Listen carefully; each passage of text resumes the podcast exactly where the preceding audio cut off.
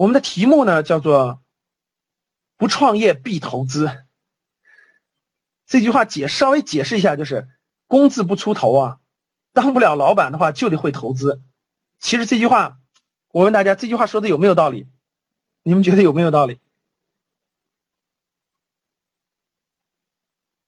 其实非常有道理的。为什么？教室里的人八百零六个八百零六位同学了，在教室里已经，其实大部分人都听过我的公开课。其实传统的职业规划传统的职业规划教授各教给各位的是从职业的角度出发。其实职业这个道理来自于哪儿？各位，来自于职业分工，就是整个社会经济发展体系的这种从从一两百年以前的资本主义体系的，一直到今天的市场经济，社会分工分到了职业，与各个与各个职业相关的，与各个分的越来越细职业相关的相关的是老板。那其实还有一个，就整个资本市场，围绕资本世界的，不是打工能换来的。其实只有投资能够感受到资本的力量。这其实是两个世界，各位，如果明白我的意思的话，就是老板和投资其实说的都是两个世界，跟职业它是相不是一个世界的事情，跟职业其实它不是一个世界的事情，它说的是另一个世界的事情。哪个世界呢？我们往下说哈。其实我觉得投资这个事儿应该在早期，就是在年轻的时候就应该接触的。我一会儿给大家讲为什么投资这个事儿要要在你年轻的时候就开始学习，待会儿我再说。我们按顺序往后走吧。嗯，我们讲投资，那今天看中国的资本市场就是这么任性啊！因为正好讲投资了，今天就可以稍微的展开一点。大家这个，嗯，最近呢有有些事情是非常经典的，值得给大家分享分享。第一，九月份的时候，阿里巴巴在美国上市，这点大家都知道，创造了美国资本市场有史以来的最大的 I P O。 大家知道，美国的资本市场是中国是这个世界上创办最早的资本市场，加起来有小近两百年了。但是大家能想象到吗？在美国诞生的资本市场就是股权交易市场。什么叫资本市场？各位，资本市场就叫做股权交易市场。什么叫做股权交易市场？股权交易市场就是你这么理解就对了，这个世界上有很多赚钱的机器，他们已经开动起来了，并且他们很难停得住，他们每个月每一天每一个小时都在产生大量的现金流。这样赚钱的机器把它分成了，它的所有权分成了很多份，可以在市场上交易，可以拥有赚钱的机器。我们教室里的各位，你们除了付出你们自己的时间你们的辛苦以外，你们从来就没想过没想过你们可以拥有这个世界上赚钱机器的一点点。你们想过吗？各位，你们大部分人只想过我要每天付出我的八个小时甚至十六个小时，我要吭哧吭哧干到六十岁，干到你干不动为止，干到你退休那天为止。其实这真的就是打工人的思维。这个世界上的有钱人只想一件事儿，拥有这个世界上的赚钱机器，如果不能拥有它的话，就拥有它的一点点，就拥有它的一小部分，这就叫做资本市场。其实资本市场都是赚钱机器的那个所有权的分割。如果你能体会了它的本质，你才知道它的意义所在。美国资本市场创办将近两百年，大家能想象吗？竟然是一家中国的公司，而不是美国的公司。这是一个创造历史奇迹的，各位，大家想一想，人家美国创办的资本市场爆在美国诞生，然后美国这么多年，美国那么多大的公司，竟然第一，竟然最大的 I P O 到今天为止是是中国的阿里巴巴，大家能想象吗？所谓的 I P O 就是把股权在这个市场上交易，股权在这个市场上这个做那个正常的交易，任何一个在资本市场当中的人都可以买他的股权之一。都可以买它的股权之一。第二，十一月份的时候，中国自其实这个日子是在十一月二十六号十一月二十六号，中国的资本市场的总市值已经超过了日本，啊，总市值已经超过了日本，成为全球第二大资本市场。大家可以想象吗？中国的资本市场到今天为止二十多年的时间，二十多年的时间，九十年代初有的，相信教室里的很多学员都是九零年、九一年、九二年的，对吧？那其实你查查历史就，就查查整个历历史，就是中国的资本市场的设立，真正设立，其实就是在九零年前后，八九年、九零年前后。所以大家想一想，中国资本市场跟你们的年龄差不多大，但是在十一月二十六号这一天，竟然成为了全球第二大，超过了日本那一天市值，仅次于美国市场。更令人惊奇的是，十一月二十八号。A 股两市沪深和深市单日成交量达到了创全球纪录的七千一百亿。大家知道，全球单日交易量最大的记录是美国资本市场在二零零七年，就是零八年二零零八年之前，金融危机之前产生的是九百五十六亿美元，就是一天呀，各位，一天呀，七千一百亿，震撼了全球市场，这没有过。大家想想，一天交易七千一百亿啊！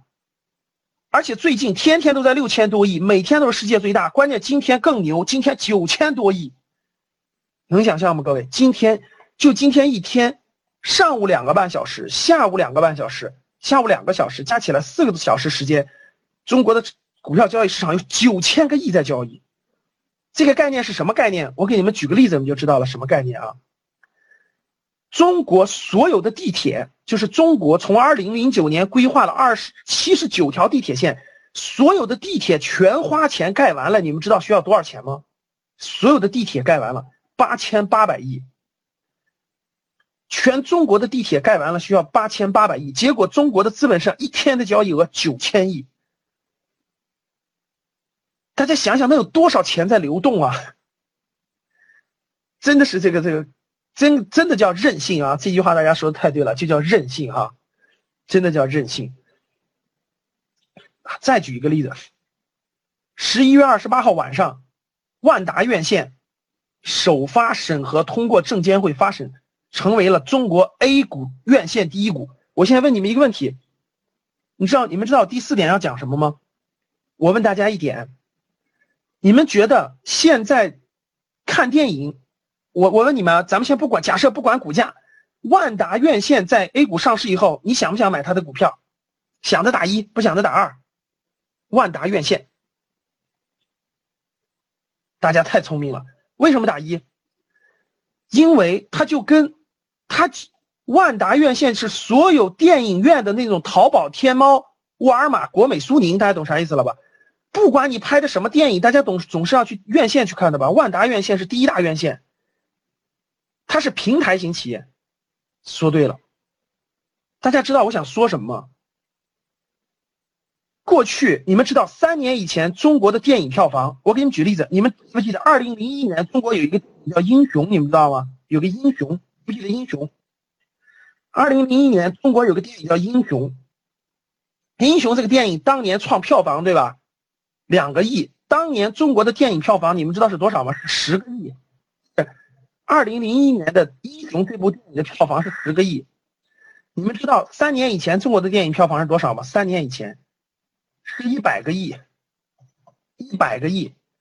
你们知道今年，知道去年的贺岁片一个泰囧，光一个电影的票房，大家知道的十二个亿。你们知道马上在下个月上映的，下个月上映的那个那个那个姜文的姜文的电影叫什么？《一步之遥》是吧？现在怎么估计都能上二十亿，就是现在现在各种估量都上二十个亿的销售了。大家想一想，你觉得电影行业可怕不可怕？就这么个增量，我觉得中国电影真的是用不了几年能超过美国的市场份额，就整个的量。大家可以想象，我举这个例子什么意思呢？我想告诉各位的是，其实中国有大量的好公司，下一步都将会在国内上市，而不是去美国，这是个大趋势。大家认同不认同？就是类似于像万达院线这样的好的公司将陆陆续续的在国内上市，不是去美国上市，因为美国市场已经没有中国市场这么吸引人了，这么容易圈钱了，这么容易找到大钱了。大家明白什么意思了吗？我给大家讲第四个的意思就是，像万达院线这样好的公司，大量的都会回国内上市，都会在国内上市。为什么？因为机会来了，因为中国的资本市场更有钱，更有价值，它的价值比美股更有价值，这就是转折点。所以说，如果你能看明白这点，你就知道，其实今年是中国资本市场一个重大的转折点。啊，未来其实这句话应该怎么说哈？未来我觉得是中国财富大转移的一个时代，真的是大转移。为什么叫大转移？我不能讲的太透彻了，讲太多的泄露天机了哈。等回头有机会在那啥那个正式版的时候再大讲，先简单讲一讲就知道了。中国政府在做这么几件事，这几件事都在为这件事做铺垫。我随便说几件事你就知道了。如果你能把这几件事串起来看的话，你就你就你就快揣摩到天机了哈。第一个，中国的证券市场沪港通的开通，在做一件事，面向外资开放。第二，未来中国的企业上市上市将不是审批制，而是注册制。你们知道这件事什么意思吗？今天中国的企业上市是审批制，美国是注册制，未来中国将是注册制，大量的企业将会上市。第三，中国的资本市场是多层次资本市场，有 A 股、B 股，有创业板，有中小板，还有新三板。这几件事全在大规模推进。等把这些履这些所有的事其实就在做一件事，就在做一件事啊！整个在未来很长一段时间内，中国的财富将发生一个重大的转折，就重大的转移。这个转移是什么概念呢？这个转移就就类似于你站在十年以前，你当时真的就不敢想象有房子的人会成为富人，当时其实你是不敢想象的。但是未来十年可以告诉各位啊，庞大的财富将向资本市场和金融市场做转移，这个趋势非常之大，非常之明显。你们知道一天有九千，你就知道这规模有多大了啊！好了，不能再泄露天机了，再泄露天机就太多了哈。这个天机等以后这个正式班上再详细说吧。往下走，两点：第一，最近又流行一个词汇叫做“少年不可欺”哈，“少年不可欺”。上一次。上一次真正的牛市哈，资本市场真正的牛市其实是二零零六年到零七年。教室里的大部分人，我们教室里大部分人是八五后，对吧？教室里现在教室里的我们有九百五十六个人，其实大部分人都是八五后，其实都是八五后。八五后基本上没有参与过正真正的投资，八五后基本上真没有参与过啊。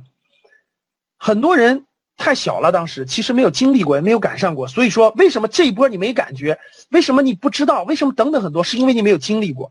其实经历不一定你真的有多少钱，其实真的不是。那八五后经过这这么多年的历练以后，现在已经将近三十岁了，很多人在实力上、在资本上已经全面提升，这次就可以全力参与了。这次就可以全力参与了八五后。其实参与，我一会儿详细给大家说吧，不是你真的投多少钱，其其实虚拟盘都可以，或者叫定期定投，一个月五百块钱，其实都可以。参与了就会培养智慧，就能增长精力。这次可能真的不一定赚到什么钱，但是下次你就能把握得住。真正在资本市场赚钱的人，都是上年龄达到一定年龄的人，因为他们经历过几轮了。如果你一点都没有经历过的话，其实就没有意义了。其实你根本就不知道，所以你没有没有这方面的智慧。我问大家一点啊，你身边，你看看你身边有多少八五后已经参与了？你身边有多少八五后开始开始买基金、买股票了？我问你们，多还是少？你们回答我，多还是少？